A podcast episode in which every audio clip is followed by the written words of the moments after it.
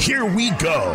It's another big week in the NFL for the Tampa Bay Buccaneers.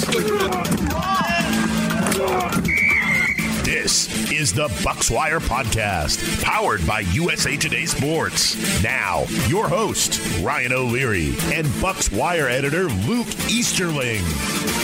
All right, Luke, as you wrote, Bucs beating Bucs. Tampa drops a game it, it definitely should have won, losing 20 to 19 to the Chicago Bears. Felt like a while ago now, last Thursday night. Bucs fall to 3 and 2 instead of being in sole possession of first place in their division. They're now tied with everybody. Saints, Panthers, we're all 3 and 2 atop the division. What do you think? What's your leadoff take on this one? It was uh, that was a tough one to swallow because man, the Bears had no business winning that game, but they did.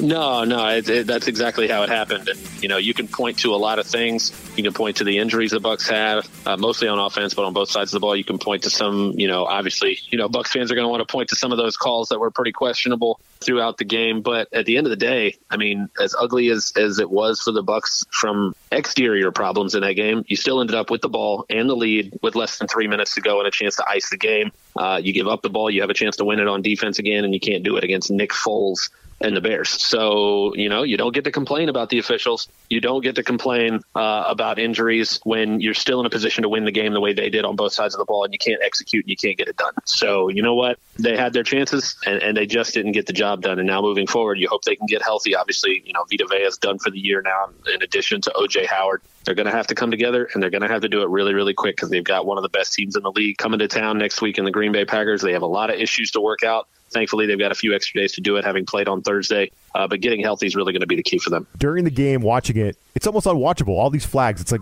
will you st- will you put the flag back in your pants, ref? You know what I mean? Like, good God, they almost screwed up the whole product on Thursday night because there's flags on every freaking play. It was it was out of control. But then when you reflect on it and you look at it, and I know you posted this this really interesting story on the Bucs Wire, sharing tweets from who is that? Greg Auman. Um, right. You're sharing his tweets. He's tweeting about the Bucs penalty problems, and this is something that goes back years, years and years and years. Tampa Bay now, as you wrote, Luke, on pace for 200 more penalty yards than in 2019 when they led the league in that category. And, you know, there's nothing that holds you back as a football team. Nothing loses football games quite like drive destroying flags, right? And the Bucs know this more than most and their fans. Clearly adding Tom Brady, it can't mask what's been a fundamental flaw for this franchise for years, right? So this is something that it's no easy fix. They just got to they got to figure out a way to stop shooting themselves in the foot with all these penalties, and especially the ones before the snap and after the play. Yeah, I mean th- those are the ones that hurt, right? I mean, I think any any football coach that's been around for for very long will maybe admit to you that they can handle you know penalties of aggression where they're between the whistles and you're just trying to make a play and you know some of those calls are really you know hit or miss and and you you can take those right? If you're if you're making mistakes and at least making them at 100% make them you know in pursuit of making a big play making something happen. But when they're when they're dumb penalties after the whistle when they're dumb penalties you know where you don't even know where you're lining up you're you're starting before the snap. You know, you don't know what the snap count is, and, and you're, you're getting spooked. You know, those are the things that are just inexcusable, especially for a team that, again, you know, the last couple years they've been one of the younger teams in the league, but really that's not the case anymore. They've got a lot of experienced veterans on this team on both sides of the ball, and definitely way too many that continue to commit, you know, some really, really backbreaking penalties. They had a stretch, uh, I believe, Ryan, the other night where they had five penalties in six plays. Oh, was I mean, that was that when it was like second and thirty? Yeah, you know, and, and that's I think the sequence that led to Tom Brady losing his cool on the sideline. And, he did. Yeah, he lost know, it. Tom does that. Bruce told us today. We asked him about it, and he said, "You know, I, I, don't mind Tom doing that at all. It saves me the trouble from having to go over and cuss him out. By the time I get over there, they've already gotten their their tongue lashing. I don't have to do it. oh, he'll do that. He will." But yeah, I mean, it's you know, it's something that continues to to hold this team back, and you just you look on paper and say, how good could this team be? Not only you know have you had the injuries, but the guys who are healthy aren't getting the job done. They're not executing. You've got so you know the offensive line played their worst game of the year in, in terms of pass protection. They had done pretty well up until that point, yep. uh, but Khalil Mack had a field day. They just could not protect Tom Brady. And when you combine that with the fact that there were a lot of injuries, particularly at the skill positions, they were very thin at running back. You know they had Chris Godwin out for the second game in a row. Mike Evans wasn't at 100. percent Scotty Miller was a game time decision. Uh, I think Justin Watson was out for that game, so they're relying on Tyler Johnson, the rookie uh, Cyril Grayson, guys like that. You know, when that doesn't have to be a problem if you handle the, the little things, but when you when you add those penalties on top of the injuries you're dealing with, on top of playing on the road on a short week, and all those other factors, you can't afford to beat yourself like that in any week. But when those other things are, are added to it, it was just it spelled a really ugly, really avoidable loss for for Tampa Bay. No doubt. And you mentioned that the Packers are coming to town this week, and it doesn't get any easier here. And Matt LaFleur is just going on and on and on. Man, look at the talent on this team. Look at the talent on this team. If you listen to LaFleur's pressers, he's all he, he loves the Bucs on paper, and we all do. And that's why it's so frustrating. And you shared another tweet in that kind of series and that story 15 pre snap penalties in five games. And there's no crowd noise, Luke. So it's like man, that just makes you want to beat your head against the wall. I mean, that is like, who do you blame for that? Is that just a lack of focus? Is that on Bruce? Is that the new quarterback and they're just not really on the same page? Like, what is going on? Like, 15 pre snap penalties is like egregious. Yeah, I think it's all of the above. I think that again, there's there's plenty of blame and accountability to go around, and obviously it starts with the head coach uh, and down through the coaching staff because everything you see on Sunday is a reflection of, of the week of practice, in my opinion. Everything from the level of intensity that you see on game day to the mental errors or the lack thereof, and when you see guys making mental errors like that, they are not prepared for game situations. And again, that falls immediately to the coaching staff, but also each player is a grown man in this game. You know, I mean, at some point you have to take responsibility for your own actions here and realize that you are hurting the team by making these mistakes that have nothing to do with actually happening in the game. You are making pre-snap mistakes that are just uh, unacceptable for again even rookies in this league you know this is stuff that you you should be able to know what the snap count is you shouldn't be moving early you should know where you're lining up and you should know not to be doing stupid things after the whistle so that's stuff you should learn in high school and pop warner and the fact that it's still happening for these guys very highly paid guys uh, and a lot of the time for tampa bay is really a big problem so i can't let this first segment end luke without asking you about brady on this last drive and, and the meme of all memes on twitter right now with brady holding up the four fingers what's your opinion on what happened. I mean, do you think Brady just flat out forgot? He just lost track of it in the moment of trying to get into field goal range and get chunk plays like he said? Or do you think maybe he heard something in the headset and he's trying to protect Bruce or, or Byron Leftwich? Like, what do you think happened there? I mean, I, I think we all saw what happened. I mean, everything that we said, we, we tried our best to get them to admit it after the game, even even again on uh, Friday, I believe it was. Bruce wasn't going to throw his quarterback under the bus. And Tom evidently, you know, obviously didn't want to make it clear and admit that he forgot what down it was. But come on, man, we all got two eyes. We watched the game. Nobody reacts to the play the, the way he did and hold up your hand four fingers unless you were thinking it's about to be fourth down. I mean, that's exactly what happened. And, you know, in true Tom Brady fashion, obviously, he had the very political answer for us on Thursday night when he uh, was asked about it. And then a few days later, he's obviously making self deprecating memes, uh, making fun of himself and congratulating LeBron James. So he he uh, he knows how to spin a situation. He won't admit it to us uh, straight to us, but he'll have a little fun with it. That's got to be his admission, right? I mean, he's only 43, Luke. We could say he's an old man, but he's only 43. He should not be, uh, you know, forgetting how many downs. But yeah, him him photoshopping LeBron James's face on his body is uh, that's an all timer. It's pure gold, social media gold. I just wish, you know, just say so. We know what it was. We know what happened. It just it happens. Everybody's human. Just say, hey, I forgot. Oops. All right. Well, I want to get Luke's take on how costly could this loss be because the schedule coming up is brutal for the Bucs. We'll be right back. Fantasy football is about proving that you are better than your friends sit 'em, start 'em. These are the fantasy picks of the week. It will kill me if this game ends in a tie. I need this win. This game's pretty much done. With Corey Bonini from thehuddle.com. Corey Bonini with TheHuddle.com here to talk to you about fantasy football strong plays for Week 6. Miami Dolphins quarterback Ryan Fitzpatrick has staved off Tua Tagovailoa for now. Two quarterbacks have posted at least 32 fantasy points in five games against the Jets. And the other three quarterbacks, Jimmy Garoppolo, Philip Rivers, Brett Rypien. Not exactly elite company. If wide receiver Preston Williams continues to come to life like we saw signs of last week, Fitz could be in for a huge fantasy day. Arizona Cardinals running back Chase Edmonds, not Kenyan Drake, has been the more productive back this year in PPR scoring. Drake may have scored on the ground last week, but he has struggled to generate yardage per touch, and he's living off an extremely small sample size of productive play from last season. Not only has Edmonds been more productive on the ground, he's simply more useful in the passing game. Look for him to exploit a weak Dallas defense. Cincinnati Bengals rookie receiver Tee Higgins should see an uptick in his work if AJ Green's hamstring prevents him from playing. Look for the rookie to continue his nice rapport with quarterback Joe Burrow. The Indianapolis defense may appear to be a poor matchup on the surface, but a closer examination reveals six different receivers receivers have scored a touchdown, and eight players at the position have gone for at least 10 PPR points. Higgins offers major upside in the red zone. If you're looking to take a gamble at tight end with four teams on their byes, the Atlanta Falcons present a brilliant matchup for Kyle Rudolph of the Minnesota Vikings. It was actually tight end Irv Smith Jr. and not Rudolph who led the way last week, but the veteran tight end is a better bet for a touchdown in the red zone. No team has given up more touchdowns to the tight end position through five weeks than the Atlanta defense. For more fantasy football news and advice, make sure to check out thehuddle.com. Um, you, you've come from one of the most disciplined organizations in New England to a, a Bucs organization that has been undisciplined with penalties for a long time. Um, what what part can you play in helping these guys understand that penalties are a surefire way to beat themselves, like what happened tonight? I think you know turnovers, penalties, field position, all those lead to points. Then it comes down to third down, red area. I mean, ultimately, you're trying to score more points than the other team, and turnovers are a big part of that.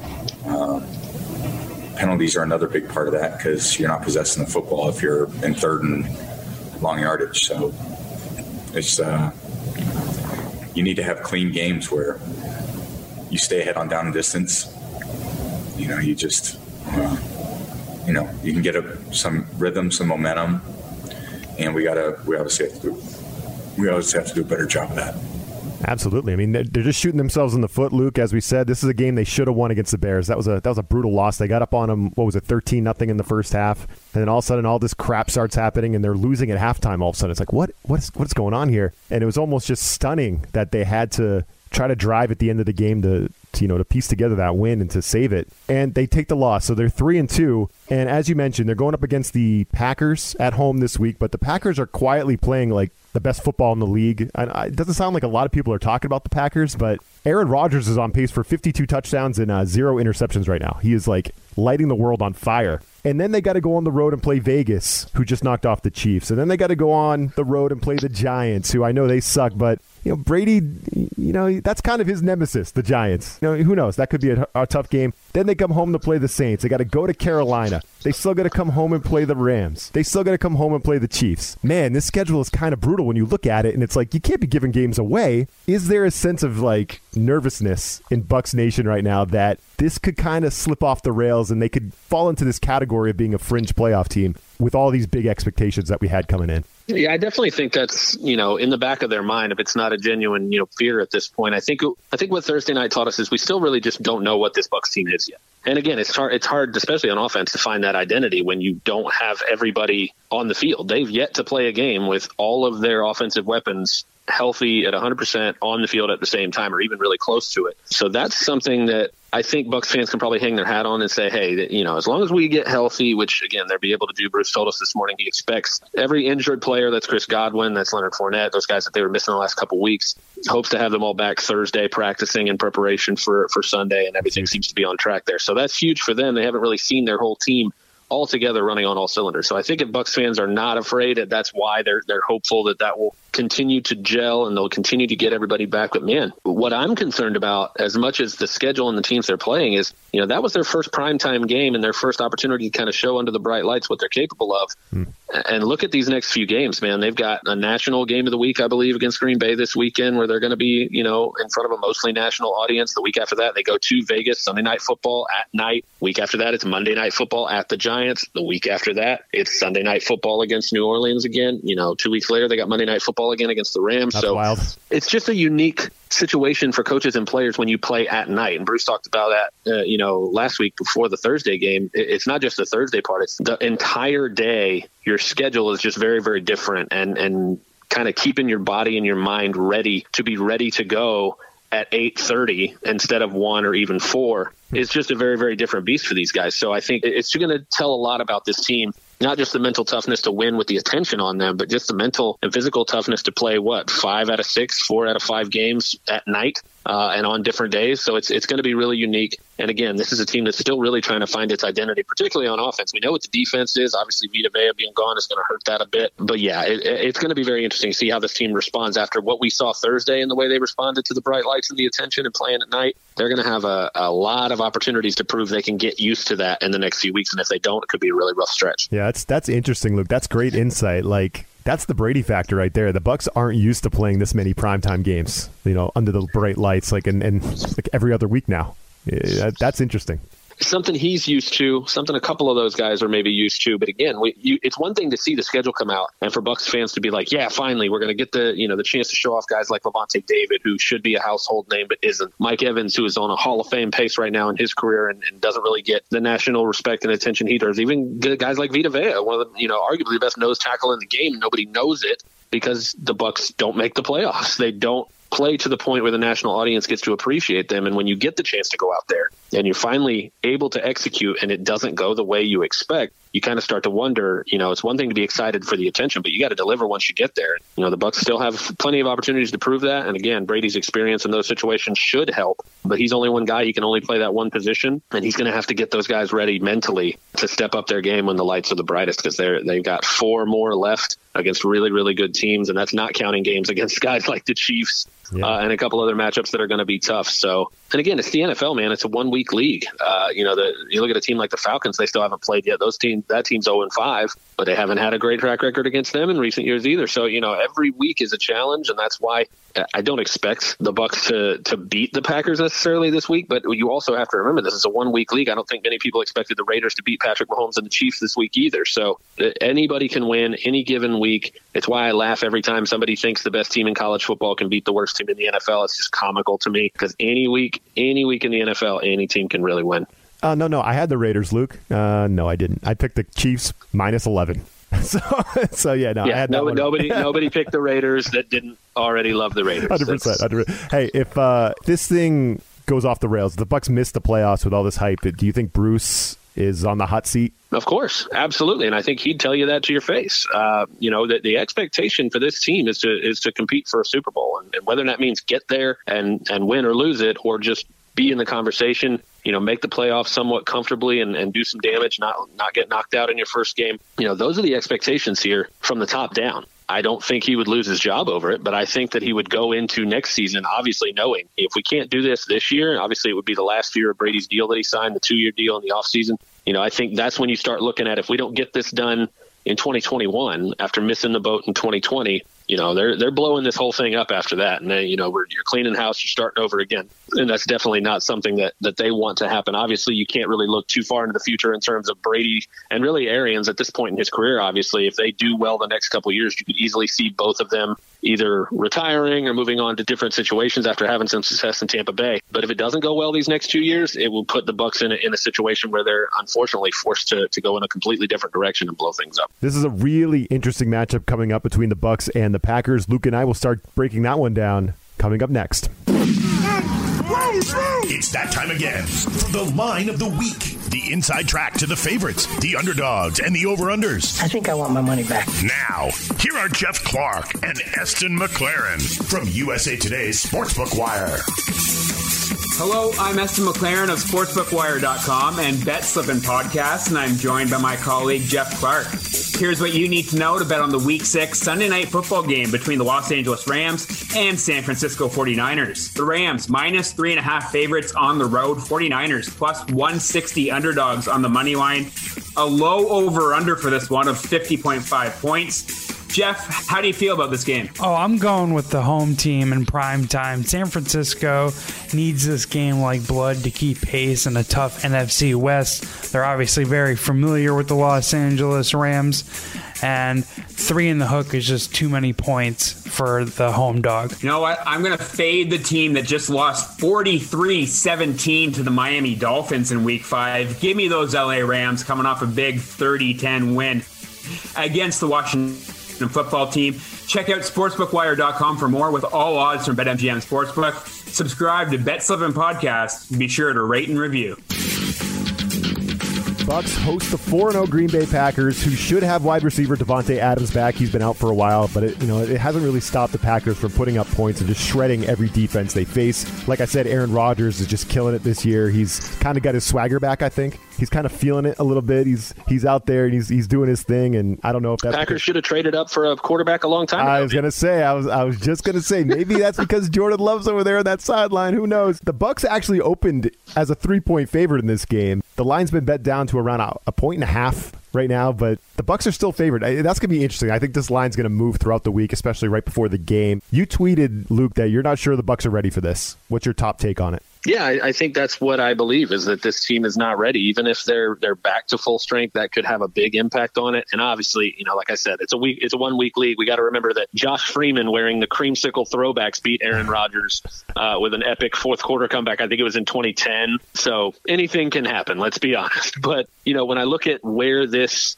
Bucs team has the chance to struggle the most. It's the fact that they have a very young secondary against one of the most savvy veteran quarterbacks there is in terms of making checks and putting people in positions to, to create mismatches and making just ridiculous, ungodly throws in places where defenders just can't get to them. That's not a great matchup for the Bucs. They've got great athletes and they've got great potential in that secondary, I think, but it's just a lot of young guys that are still learning the ropes and a quarterback who has to be looking forward to that matchup and the opportunity to kind of pick those guys apart. And also, you got a running game that's averaging 150 yards on the ground per game going up against, yes, one of the best rushing defenses in the NFL, hasn't given up more than 50 yards uh, on the ground yet this season. But man, big number 50 is missing. He's going to be missing for the rest of the year. And everybody loves Nacho. Uh, that's what they call Rakeem Nunez Roches, who's going to be taking most of the snaps for Vita there in the middle. But man, he's just not the same guy. Vita Vea, again, maybe the best nose tackle in the game, 6'4, 330 plus. Just literally a massive loss for this defense. And when you look at what the Packers are able to do and how they're able to keep that offense balanced, I don't know if it'll matter if the Bucs offense looks better this week. I don't know if, you know, once they get everybody healthy and they can kind of stay in a shootout uh, maybe a little longer than they would have the, these last few weeks, that that's possible.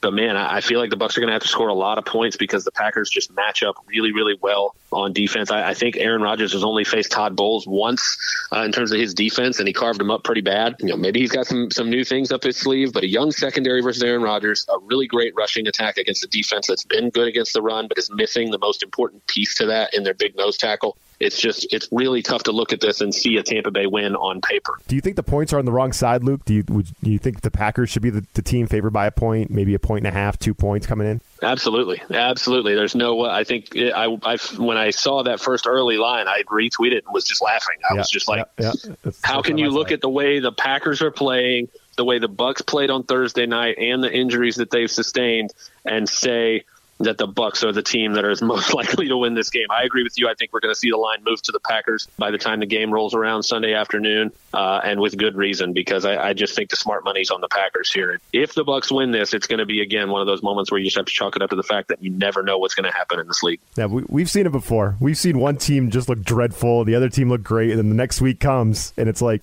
the opposite, the polar opposite in the NFL. So you really you never know we we could see the Bucs come out and be gangbusters in this one. Absolutely, man. That's again that that's why you play the games. That's why it's the, it's the weekly version of why all the Super Bowl hype about a team like the Bucs. You have to take it with a grain of salt in the offseason because every team that's ever won the offseason championship rarely, if ever, wins the actual one. So you know, you we can say all day long what the Bucs team is capable of, but they got to execute. They didn't do that Thursday night. They got beat, in my opinion, by a team that's not as good as them in the Chicago Bears this week. Obviously, I think the Packers are the better team, but you still have to execute. You still have to do your job. And if the Packers don't do that and leave the door open, the Bucs are talented enough to take advantage.